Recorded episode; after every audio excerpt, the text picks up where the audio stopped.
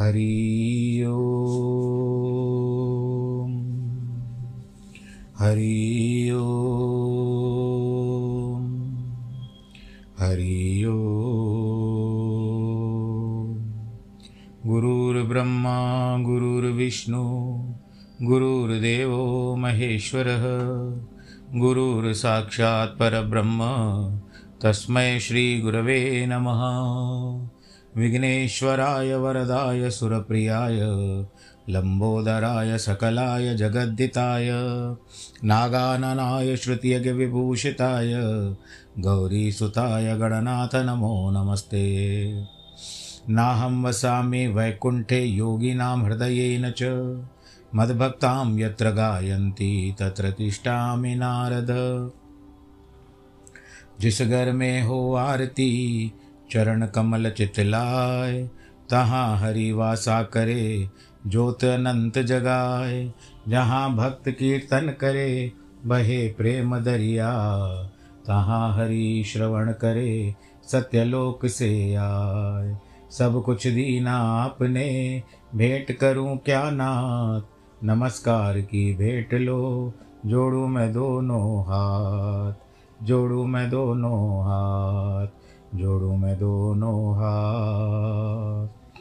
शान्ताकारं भुजगशयनं पद्मनाभं सुरेशं विश्वाधारं गगनसदृशं मेघवर्णं शुभाङ्गं लक्ष्मीकान्तं कमलनयनं योगिवृदानगम्यं वंदे विष्णुं भवभयहरं सर्वलोकैकनाथं। मङ्गलं भगवान् विष्णु, मङ्गलं गरुडध्वज।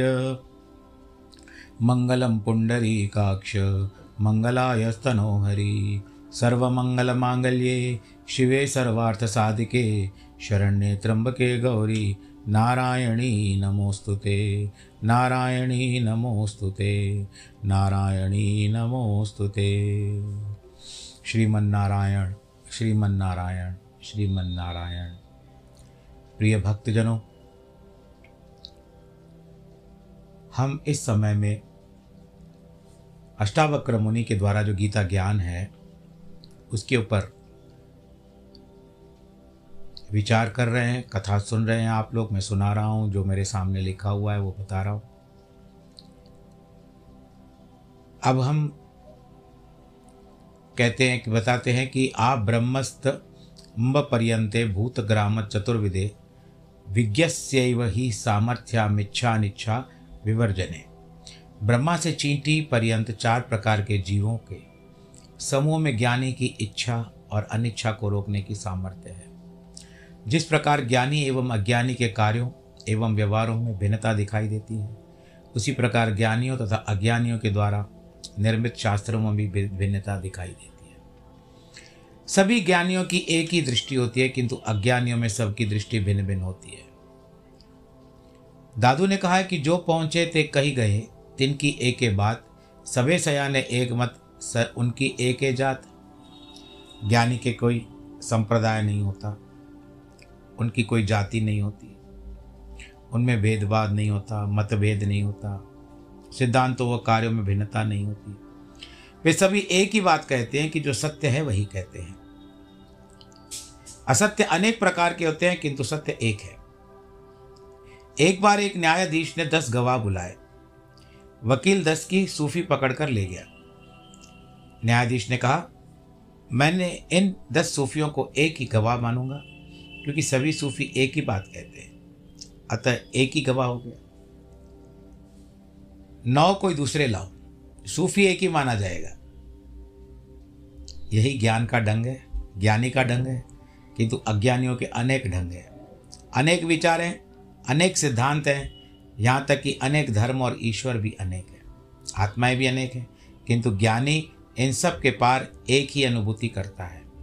समस्त सृष्टि को एक समझता है। कुछ अज्ञानी कहते हैं कि इच्छाएँ छोड़ो, वासनाएँ छोड़ो, संसार छोड़ो, लोभ, मोह, माया, ममता, धन, दौलत सब छोड़ो। तब तुम्हें ज्ञान होगा। वे छोड़ने को पाने का नियम मानते हैं। किंतु ज्ञानी जनक कहते हैं कि ब्रह्मा से लेकर चीटी पर्यंत जो है, प्रकार के जीव समूह में कोई भी अपनी इच्छा को और अनिच्छा को रोकने में समर्थ नहीं है। सृष्टि का निर्माता, जिसे ब्रह्मा कहते हैं, वह भी इच्छाओं से ग्रस्त है। सृष्टि निर्माण की भी इसी प्रकार इच्छा है कि विष्णु, महेश, इंद्र आदि अनेक देवी देवताओं भी इच्छाओं और वासनाओं से ग्रस्त है। ये इसमें बताया गया है। फिर मनुष्य, पशु, पक्षी, जीव, जंतु अपनी इच्छाएँ कैसे छोड़ सकते हैं? इन सब में केवल आत्मज्ञानी ही इन इच्छाओं और अनिच्छाओं दोनों को रोकने में समर्थ है। अन्य कोई नहीं, इसीलिए छोड़ने से ज्ञान नहीं होता, बल्कि ज्ञान अवस्था में जब सत्य का बोध होता है तो आसार है कि अपने आप छूट जाता है। छोड़ना नहीं चाहता, छोड़ना नहीं पड़ता है। ज्ञानी जनक के सत्य प्रति का यही सार है कि पाना ही नियम है, छोड़ना नियम नहीं है। क्या छोड़ना है, या ग्रहण करना है यह ज्ञानी विवेक से निर्धारित करता है। बोलो श्री कृष्ण, भगवान की जय। आइए। भगवान श्री नारायण जी का स्मरण करते हैं और कथा को फिर आगे विष्णु पुराण की कथा को आगे बढ़ाते हैं। श्री कृष्ण गोविंद हरे मुरारे, हे नाथ नारायण वासुदेव। आप लोगों ने जिस तरह से कल वृतांत सुना कि इंद्र, शची इत्यादि से भगवान जी ने युद्ध किया, इंद्र से युद्ध किया, पारिजात वृक्ष लेकर के आए और नरकासुर को मार करके, नरकासुर आप जानते हो, दैत्य था और आप जानते हो ना, दिवाली आती है, उससे एक दिन पहले नरक चतुर्दशी पड़ती है। तो उसी दिन भगवान जी ने नारकासुर, नरकासुर को मारा था। इसके लिए? उसका नाम नरक चतुर्दशी। ऐसा भी कहा जाता है और कई कहते हैं कि दीप, यम दीपक दान होता है, उस दिन जो भी है। चलिए, अब हम भगवान जी के वापस उस स्थान पे आते हैं, जहाँ से भगवान श्री शुरू होते हैं। भगवान जी की इंद्र ने बहुत स्तुति की। भगवान जी कहते हैं, जगत पते। भगवान जी से कृष्ण जी बोले, जगत पते, आप देवराज इंद्र हैं। हम मरण धर्म मनुष्य हैं। हमने आपको जो अपराध किया, उसे क्षमा करें। मैंने तो ये परिजात वृक्ष लिया था। इसके योग्य स्थान नंदन वन में ले जाइए। हे शक्र, मैंने तो इसे सत्यभामा के कहने से लिया था। और आपने जो वज्र फेंका, आप उसको वापस ले लीजिए। क्योंकि हे शक्र, ये शत्रुओं को नष्ट करने वाला है। अपनत्व को नहीं करता। इंद्र भी कहते हैं, हे ईश, मैं भी मनुष्य हूँ। मुझे क्यों मोहित करते हैं? हे भगवान, मैं तो आपके इस सगुण रूप को ही जानता हूँ। हम आपके सूक्ष्म स्वरूप को जानने वाले हैं ही नहीं। हे नाथ, आप जो हैं वही हैं। हे दैत्य दलन, आप लोक रक्षा में तत्पर हैं, इस संसार के कांटों को निकाल रहे हैं। हे कृष्ण, इस परिजात वृक्ष को, पारिजात वृक्ष को आप द्वारकापुरी ले जाइए जिस समय आप मृत्यु लोक छोड़ देंगे, उस समय यह तब तक यह उस भूलोक में रहेगा, मृत्यु लोक में रहेगा। हे देव, जब आप अपना स्वरूप धारण करके निज धाम जाएँगे, तब ये मेरे पास लौट करके आएगा। पराशर जी कहते हैं, श्री हरि, देवराज से तुम्हारी जैसे इच्छा वैसे ही सही। ऐसा कह करके सिद्ध गंधर्व, देव ऋषिगण स्तुति हो, भूलोक में चले गए। द्वारकापुरी के ऊपर पहुंचकर श्री कृष्णचंद्र ने शंख बजाया, जो पाँच जन्य शंख है। द्वारकावासियों को बहुत आनंद आया। उसके बाद सत्यभामा सहित गरुड़ से उतर करके उस पारिजात वृक्ष को सत्यभामा के उद्यान में लगा दिया, जिसके पास सब मनुष्य अपने पूर्व जन्म का स्मरण हो जाता है। और जिसके पुष्पों से निकली हुई गंध से तीन योजन की पृथ्वी सुगंधित रहती है। यानी एक योजन में चार कोस चार कोस में लगभग आठ किलोमीटर। तो हिसाब लगाइए, अब आप आराम से बैठ के लगाइएगा। यादवों ने उस वृक्ष के पास जाकर अपना मुख देखा तो उन्हें अपने शरीर को अमानुष दिखलाई दिया। उसके बाद महामती श्री कृष्ण ने नरकासुर के सेवकों के द्वारा लाए हुए हाथी, घोड़े आदि अनेक बंधु बांधवों में बाँध दिए धन को और नरकासुर की वरण की हुई कन्याओं को स्वयं ले लिया। शुभ समय प्राप्त होने पर जनार्दन ने उन समस्त कन्याओं के साथ, जिन्हें नरकासुर ज़बरदस्ती ले गया था, उनके साथ भगवान श्री कृष्ण ने विवाह किया। तो सोलह हज़ार एक सौ के साथ भगवान जी ने ब्याह किया है और कुल मिलाकर के अब इसके बाद भगवान जी को हो जाती है सोलह हज़ार एक सौ आठ। आठ जो पत्र पटरानियाँ हैं। हे महामुने, श्री गोविंद ने एक ही समय में अलग अलग भवनों में सबके साथ विधि पूर्वक पानी ग्रहण किया। ये तो हरु, हरि की लीला, हरि जाने। सोलह हज़ार एक सौ स्त्रियाँ स्त्री स्त्रियाँ थी। सबके साथ पाणी ग्रहण करते समय मधुसूदन ने इतने रूप बना लिए मैत्रे, परंतु उस समय प्रत्येक कन्या भग ऐसा समझती थी कि मेरा पति मेरे साथ ही बैठा है। बोलो, कृष्ण कन्हैया, लाल की जय। तो ये जगत सृष्टा विश्व रूपधारी भगवान श्री एक ही समय में इतने रूप धारण करते थे, फिर जब काम होता था तो एक सौ रूप धारण करके निकल जाते थे। और सभी रानियों को लगता था कि अभी अभी भगवान गए हैं घर से, काम काम के लिए। अब इसके बाद रुक्मणी के गर्भ से उत्पन्न हुए भगवान प्रद्युम्न और पुत्रों का वर्णन हम पहले ही कर चुके हैं। सत्यभामा ने भानु और भौमरिक आदि को जन्म दिया। श्रीहरि के रोहिणी गर्भ से दीप्तमान और ताम्रप्रक्ष आदि तथा जाम्बवती से बलशाली सांब आदि पुत्र हुए। नग्नजीति सत्या से महाबली भद्रविंद और शैव्या मित्रविंदा से संग्रामजित आदि उत्पन्न हुए। मादरी से ब्रिक आदि, लक्ष्मणा से गात्रवान आदि तथा कालिंदी से श्रुत आदि पुत्रों का जन्म हुआ। इसी प्रकार भगवान की अन्य स्त्रियों के भी आठ आठ अयुत आठ अयुत आठ हज़ार आठ सौ पुत्र उत्पन्न हुए। इन सब पुत्रों में रुक्मणी नंदन प्रद्युम्न सबसे बड़े थे। प्रद्युम्न जी से अनुरुद्ध उत्पन्न हुआ और अनुरुद्ध से वज्र उत्पन्न हुआ। हे द्विजोतम महाबली अनिरुद्ध युद्ध में किसी से भी रोके नहीं जा सकते थे। उन्होंने बलि की, पौत्री एवं बाणासुर की पुत्री उषा से विवाह किया। उस विवाह में श्री हरि और भगवान शंकर का घोर युद्ध हुआ था। श्री कृष्ण ने बाणासुर की हज़ारों भुजाएँ काट ली थी। मैत्री जी कहते हैं, उषा के लिए श्री महादेव और कृष्ण का युद्ध क्यों हुआ? पराशर जी कहते हैं कि और भुजाएँ क्यों काट डाली? एक बार बाणासुर की पुत्री उषा ने श्री शंकर के साथ पार्वती जी को क्रीड़ा करते देख स्वयं भी अपने पति के साथ रहने की इच्छा की। तब सर्वांतर्यामी श्री पार्वती जी ने उस सुकुमारी से कहा, तू अधिक संतप्त म हो, मत हो, यथा समय तू भी अपनी पति के साथ रहने लगेगी। पार्वती जी के ऐसा कहने पर उषा मन में विचार करती है, न जाने ऐसा कब होगा। मेरे पति कब आएँगे? पार्वती जी से पूछा तो पार्वती ने कहा, हे राजपुत्री, वैशाख शुक्ल द्वादशी, रात्रि को पुरुष सपने में तुझे दिखाई देगा, वही तेरा पति होगा। उसके बाद, उसी तिथि को स्वप्न अवस्था में किसी पुरुष ने, पार्वती जी ने जैसा किया, वो स्वप्न में देखा। तब उसके बाद स्वप्न से जागने पर उस पुरुष को न देख करके आश्चर्यचकित हो गई। कहाँ चले गए? बाणासुर का मंत्री था कुबांड, उनकी चित्रलेखा नामक पुत्री थी, वह उषा की सखी थी। यह किसके विषय में कह रही हो? किंतु लज्जावश उषा ने कुछ नहीं बताया। यह सब गुप्त रखने का विश्वास दिलाकर उषा ने उससे सारा वृत्तांत सुन लिया। चित्रलेखा ने सब के बात जाने लेने से उषा ने जो कुछ श्री पार्वती ने कहा, सब कुछ सुना दिया है। चित्रलेखा कहती, ठीक है, तुम जिस पुरुष को देखा है, उसे जानना भी कठिन है फिर बतलाना या पाना कैसे हो सकता है? तथापि तुम्हारा कुछ न कुछ उपकार तो मैं करूँगी। तुम सात या आठ दिन तक मेरी प्रतीक्षा करना। ऐसा कहकर घर के भीतर गई, उस पुरुष को ढूँढने का उपाय करने लगी। पराशर जी कहते हैं, उसके बाद सात आठ दिन के बाद चित्रलेखा ने चित्रपट पर मुख्य मुख्य देवता, दैत्य, गंधर्व, मनुष्यों के चित्र लिखकर उषा को दिखलाया।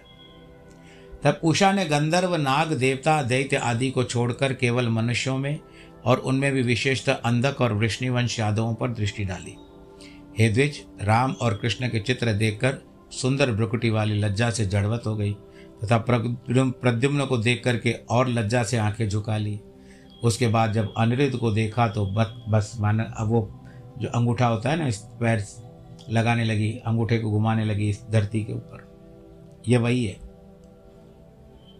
इसके बाद योग गामिनी चित्रलेखा ने उस बाणासुर की कन्या से कहा, देवी, प्रसन्न होकर यह कृष्ण पौत्र ही तेरा पति निश्चित किया है। इसका नाम अनिरुद्ध है। यह अपनी सुंदरता के लिए बहुत प्रसिद्ध है। यदि तुझे यह पति मिल जाए तो तूने भी मानो कुछ पा लिया। किंतु कृष्णचंद्र द्वारा सुरक्षित द्वारकापुरी में प्रवेश करना ही बहुत कठिन है।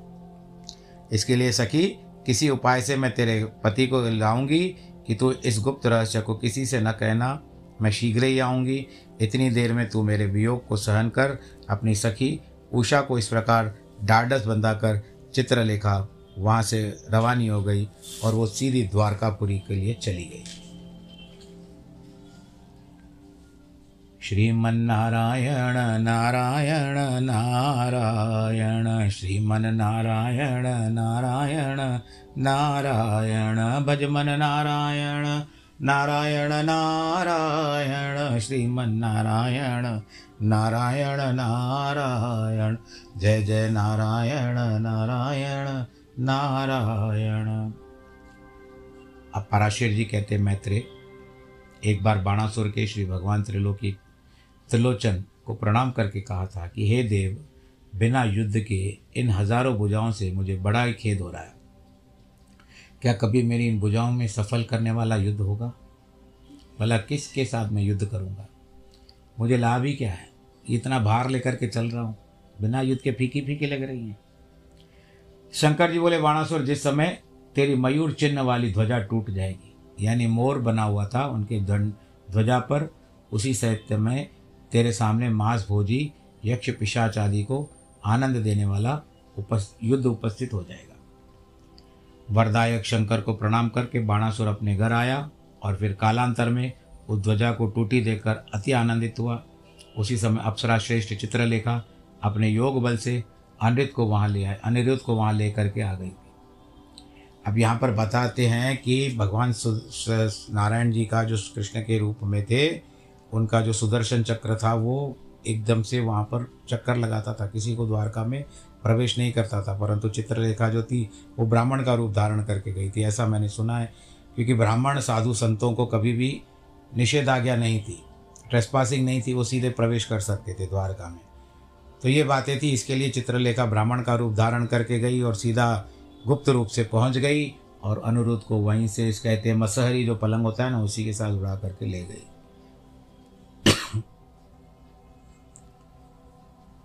अनिरुद्ध को कन्या तो अंतपुर में आकर उषा के साथ रहने लगा। और एक बार जब बाणासुर चल रहा था तो उसको उसके सैनिकों को बीच अंदर से आवाज़ आवाज़ आई कि पुरुष की आवाज़ है। तो भीतर गए, बाणासुर को पता चला, बाणासुर भीतर गया तो देखते हैं कि उषा के साथ अनिरुद्ध है। तो अनिरुद्ध ने उनसे युद्ध के लिए ललकारा। बाणासुर ने भी युद्ध के लिए ललकारा। अब यहाँ पर जो बात हो गई थी तो बलराम जी भी चिंतित, कृष्ण भगवान भी चिंतित। भगवान अंतर्यामी तो सब जानते हैं, परंतु जो यादव कुल थे, वो सब चिंतित थे कि आखिर चला कहाँ गया, तब नारद जी ने सारी बातें बताई। और अब यहाँ पर क्या हुआ कि उन्होंने अनिरुद्ध को, पहले तो उन्होंने बहुत अच्छी तरह से युद्ध किया अनिरुद्ध ने, परंतु अंततः उनको बंदी बना दिया। जब नारद जी के द्वारा इस बात का समाचार मिला बलराम और श्री कृष्ण को तो भगवान जी ने सेना उठा ली और यादव कुल की जो भी सेना थी, वो युद्ध के लिए तैयार हो गई। और वहाँ पर युद्ध के लिए घोषणा हो गई। और जब घोषणा हो गई तो तैयारी हो गई और वहाँ पर आकर के युद्ध भी चलने लगा। और जिस तरह से भगवान शंकर जी ने कहा था कि रक्त बहेगा, ये सब होने लगे। भगवान शंकर जी के गण आ गए, भगवान उसकी रक्षा करने के लिए, बाणासुर के लिए, परंतु वो हार गए भगवान श्री कृष्ण से। फिर श्री कृष्ण के शरीर का आलिंगन करके बलदेव भी शिथिल होकर नेत्र नेत्र मोन लिए। इसी प्रकार भगवान शारंगधर के साथ युद्ध करते हुए महेश और भगवान शंकर जी भी युद्ध करते हैं। तो महेश्वर ने अपना ज्वर छोड़ा, शिव जी ने अपना ज्वर छोड़ा और विष्णु ने अपना ज्वर छोड़ा। उसी समय श्री नारायण की भुजाओं से आघात उस माहेश्वर ज्वर को पीड़ित, विवल हुआ देखकर पितामह ब्रह्मा जी ने भगवान से कहा, इसे क्षमा कर दीजिए। तो भगवान मधुसूदन ने कहा अच्छा मैंने क्षमा किया। ऐसा कहकर उस वैष्णव ज्वर को अपने में लीन कर लिया। ज्वर बोला, जो मनुष्य आपके साथ मेरे इस युद्ध का स्मरण करेगा, वह ज्वरहीन हो जाएगा। यानी किसी को बुखार आ जाए तो अगर ये याद कर ले तो बुखार अपने आप ही चला जाएगा और ये आपका विश्वास है। आप कैसे विश्वास के साथ रखते हो वो देख लीजिएगा। पर ऐसा नहीं कि आप कथा पढ़ लो, पर डॉक्टर को ज़रूर दिखाइएगा। बस उसके बाद ब्लेसिंग्स भी हो सकती है। अमृत का कार्य करेगी। भगवान श्री कृष्ण ने पंचाग्नियों को जीत कर नष्ट किया। फिर लीला से ही दानव सेना को नष्ट करने लगे। तब संपूर्ण दैत्य सेना सहित बलि, पुत्र, बाणासुर, भगवान शंकर और स्वामी कार्तिकेय के साथ, भगवान के साथ युद्ध करने लगे। श्री और महादेव का परस्पर घोर युद्ध हुआ। इस युद्ध में प्रयुक्त शास्त्रों के किरण जाल से संतप्त होकर संपूर्ण लोक क्षुब्ध हो गया। इस घोर के युद्ध, घोर युद्ध के उपस्थित होने पर देवताओं ने समझा कि निश्चय ही संपूर्ण जगत का प्रलय काल आ गया है। गोविंद ने जम्बर का अस्त्र छोड़ा जमाई लेने का। तो महादेव जी को निद्रा आने लगी और जमाई आने लगी। उनकी ऐसी दशा देखकर दैत्य और प्रमदगण चारों ओर भागने लगे। भगवान शंकर निद्रा विषभूत होकर रथ के पिछले भाग में बैठ गए और वो अब भगवान श्री कृष्ण से चतुर्भुजी स्वरूप में जो थे, उनके साथ युद्ध नहीं कर पा रहे थे। उसके बाद गरुड़ के द्वारा वाहन के नष्ट हो जाने पर प्रद्युम्न जी ने शस्त्रों से पीड़ित होने तथा कृष्णचंद्र के हुंकार से शक्ति होने से स्वामी कार्तिकेय भी जाने लगे। इस प्रकार श्री कृष्ण द्वारा महादेव जी की निद्रा, विभूत, दैत्य सेना के नष्ट स्वामी कार्तिकेय के पराजित और शिवगणों के क्षीण हो जाने पर कृष्ण प्रद्युम्न और बलभद्र जी के साथ युद्ध करने के लिए वहाँ बाणासुर साक्षात नंदीश्वर द्वारा हाँके जाते हुए महान रथ पर चढ़कर आया। उसके आते ही महावीरशाली बलभद्र जी ने अनेकों बाण बरसाकर बाणासुर की सेना को छिन्न बन कर दिया। तब वह वीर धर्मन भ्रष्ट होकर भागने लगी। बाणासुर ने देखा कि उसकी सेना को बलभद्र जी बड़ी फुर्ती से हल खींच खींच कर मूसल से मार रहे हैं। कृष्णचंद्र भी उसके बाणों से बींद डालते हैं। तब बाणासुर का श्री कृष्ण के साथ युद्ध छोड़ दिया, छिड़ गया। वे दोनों परस्पर कवच भेदी बाण छोड़ने लगे। परंतु भगवान कृष्ण ने बाणासुर के छोड़े हुए तीखे बाणों को अपने बाणों से काट डाला। फिर बाणासुर कृष्ण को तथा कृष्ण बाणासुर को बींदने लगे। हे ब्राह्मण, उस समय परस्पर चोट खाने वाले बाणासुर कृष्ण दोनों ही विजय की इच्छा से अस्त्र शस्त्र चलाने लगे। अंत में बाणों के छिन्न भिन्न संपूर्ण अस्त्र शस्त्रों के निष्फल हो जाने पर श्रीहरि ने बाणासुर को मार डालने का विचार किया। तब दैत्य मंडल के शत्रु भगवान कृष्ण ने सैकड़ों सूर्य समान, प्रकाशमान अपने सुदर्शन चक्र को हाथ में उठा लिया। बोलो, कृष्ण बलदेव की जय। जिस समय भगवान मधुसूदन बाणासुर को मारने के लिए चक्र छोड़ना चाहते थे, उसी समय दैत्यों की विद्या कोटरा, जो इसकी माता भी थी कुल देवी कोटरी भगवान के सामने नग्न अवस्था में उत्पन्न हो गई। उसे देखकर भगवान ने नेत्र मूंद लिए। बाणासुर को लक्ष्य करके उस शत्रु की भुजाओं को, वन को काटने के लिए सुदर्शन चक्र छोड़ दिया। भगवान अच्युत के द्वारा प्रेरित उस चक्र ने दैत्यों को के छेड़े हुए अस्त्र समूह को काट कर क्रमशः बाणासुर और भुजाओं को काट डाला। केवल दो भुजाएँ छोड़ दी, जैसे एक सामान्य व्यक्ति में होती है। तब त्रिपुर शत्रु भगवान शंकर जी जान गए कि मधुसूदन बाणासुर के बाहुवन को काटकर अपने हाथ में आए हुए चक्र को उसका वध करने के लिए छोड़ना चाहते हैं, तब बाणासुर को अपने खंडित भुजाओं से लहू की धारा को बहाते देख उमापति बाणासुर को लेकर के भगवान गोविंद के पास आए। शंकर जी कहते हैं, हे कृष्ण हे कृष्ण, हे जगन्नाथ, मैं यह जानता हूँ कि आप पुरुषोत्तम, परमेश्वर, परमात्मा आदि अंत रहित श्री हरि हैं। आप सर्वभूतमय हैं। आप जो त्रियक और मनुष्य आदि योनियों में शरीर धारण करते हैं यह आपकी स्वाधीन चेष्टा की उपलक्षी उपलक्षी का ही लीला है। हे प्रभु, आप प्रसन्न होइए। मैंने इस बाणासुर को अभयदान दिया है। हे नाथ मैंने जो वचन दिया है, उसे आप मिथ्या न करें। हे अव्यय, आपका कोई अपराध नहीं है। यह तो मेरा आश्रय पाने से इसको गर्व हो गया था। इस दैत्य को मैंने ही वर दिया था। इसके लिए मैं ही, इसके लिए आपसे क्षमा, इसको क्षमा कर दीजिए। पराशर जी कहते हैं त्रिशूल पाणी, भगवान उमापति के इस प्रकार कहने पर गोविंद जी ने, भगवान श्री कृष्ण ने बाणासुर के प्रति क्रोध भाव को त्याग दिया। प्रसन्न होकर के भगवान जी क्या कहते हैं कि, हे शंकर, यदि आपने इसे वर दिया है तो यह बाणासुर जीवित रहे।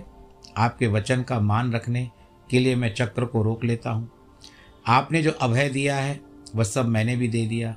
हे शंकर, आप अपने को मुझसे सर्वथा अभिन्न देखें। आप यह भली प्रकार समझ लें कि जो मैं हूँ, आप हैं, तथा यह संपूर्ण जगत, देव, असुर और मनुष्य आदि कोई भी मुझसे भिन्न नहीं है। हे हर, जिन लोगों का चित्त अविद्या से मोहित है, वे भिन्नदर्शी पुरुष ही हम दोनों में भेद रखते हैं और बतलाते हैं कि ये वृकध्वज मैं प्रसन्न हूँ, आप पधारिए, मैं भी अब आऊँगा। पराशर जी कहते हैं, इस प्रकार कहकर भगवान कृष्ण वहाँ प्रद्युम्न कुमार अनुरुद्ध थे, वहाँ गए। उनके पहुँचते ही अनुरुद्ध के बंधन रूप समस्त नागगण गरुड़ के वेग से उत्पन्न हुए, वायु के प्रहार से नष्ट हो गए। क्योंकि पहले नागपाश से बाँध देते थे। आपने देखा था ना, रामायण में, किस तरह मेघनाथ ने बाँध दिया था नागपाश से राम को और लक्ष्मण जी को। उसके बाद सपत्निक अनुरित को गरुड़ पर चढ़ाकर उषा के साथ बलराम जी, प्रद्युम्न और कृष्णचंद्र जी द्वारकापुरी में लौट गए। हे विप्र, वहाँ बूर बार हरण की इच्छा से रहते हुए जनार्दन अपने पुत्र पौत्राधिक गिरे रहकर रानियों के साथ रमन करने लगे। तो आज की कथा को हम यहीं पर रोकते हैं। कल शुक्रवार का दिन है तो मैं, यानी अपने शहर में नहीं हूँ, एक दिन के लिए मैं आपसे अवकाश चाहता हूँ। आप तब तक जो पुराने ना सुने हुए हों, उन सबको सुन लीजिएगा। शुक्रवार की तारीख आ रही है, सत्रह तारीख की तो सत्रह तारीख की कथा नहीं कर पाएँगे, और मैं अपने शहर में भी नहीं रहूँगा तो आप सब लोग आनंद के साथ रहिए, खुश रहिए। भगवान आप सबकी मनोकामना पूर्ण करे। आज जिनके जन्मदिन है, वैवाहिक वर्षगांठ है, उन सबको ढेर सारी बधाई। ईश्वर आप सबको सदैव प्रफुल्लित रखे, आनंदित रखे और मनोहारी रखे। नमो नारायण नमो नारायण नमो नारायण।